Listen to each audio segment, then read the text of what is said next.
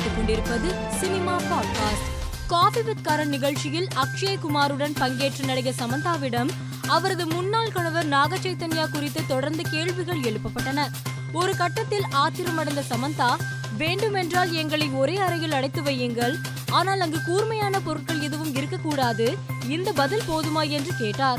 நாகச்சைத்தன்யா மீதான கோபத்தை வெளிப்படுத்தும் வகையில் சமந்தாவின் இந்த பதில் அமைந்திருக்கிறது. வாரிசு படத்தை தயாரித்து வரும் ஸ்ரீ வெங்கடேஸ்வரா கிரியேஷன்ஸ் நிறுவனம் தயாரிக்கும் அடுத்த படத்திற்கு அறிமுக நடிகர் நடிகைகள் தேவைப்படுவதாக விருப்பம் உள்ளவர்கள் விண்ணப்பிக்கலாம் என இணையத்தில் தகவல்கள் பரவியது.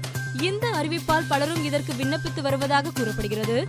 இந்த தகவலை கண்டு அதிர்ச்சியடைந்த தயாரிப்பு நிறுவனம் தங்கள் தரப்பிலிருந்து இது போன்ற எந்த அறிவிப்பையும் வெளியிடவில்லை என்றும் இந்த தகவல் முற்றிலும் பொய் என்றும் விளக்கம் அளித்துள்ளது. மேலும் இதுபோன்ற வதந்திகளை யாரும் நம்பி ஏமாற வேண்டாம் என்றும் தயாரிப்பு நிறுவனம் அறிக்கை வெளியிட்டு விளக்கம் அளித்துள்ளது. விஷால் நடிப்பில் வெளியாக உள்ள லத்தி படத்தின் டீசர் நேற்று வெளியானது. விஷாலுக்கு உரித்தான ஆக்ஷன் பாணியில் உருவாகியிருக்கும் இப்படத்தின் டீசர் தற்போது வைரலாகி வருகிறது. குக் வித் கோமாளி நிகழ்ச்சியின் மூன்றாவது சீசனின் இறுதிப் போட்டி நேற்று நடைபெற்றது. இதன் டைட்டில் வின்னராக ஸ்ருதிகா வெற்றி பெற்றுள்ளார். இரண்டாவது இடத்தை தர்ஷனும் மூன்றாவது இடத்தை அம்மு அபிராமியும் பிடித்துள்ளனர்.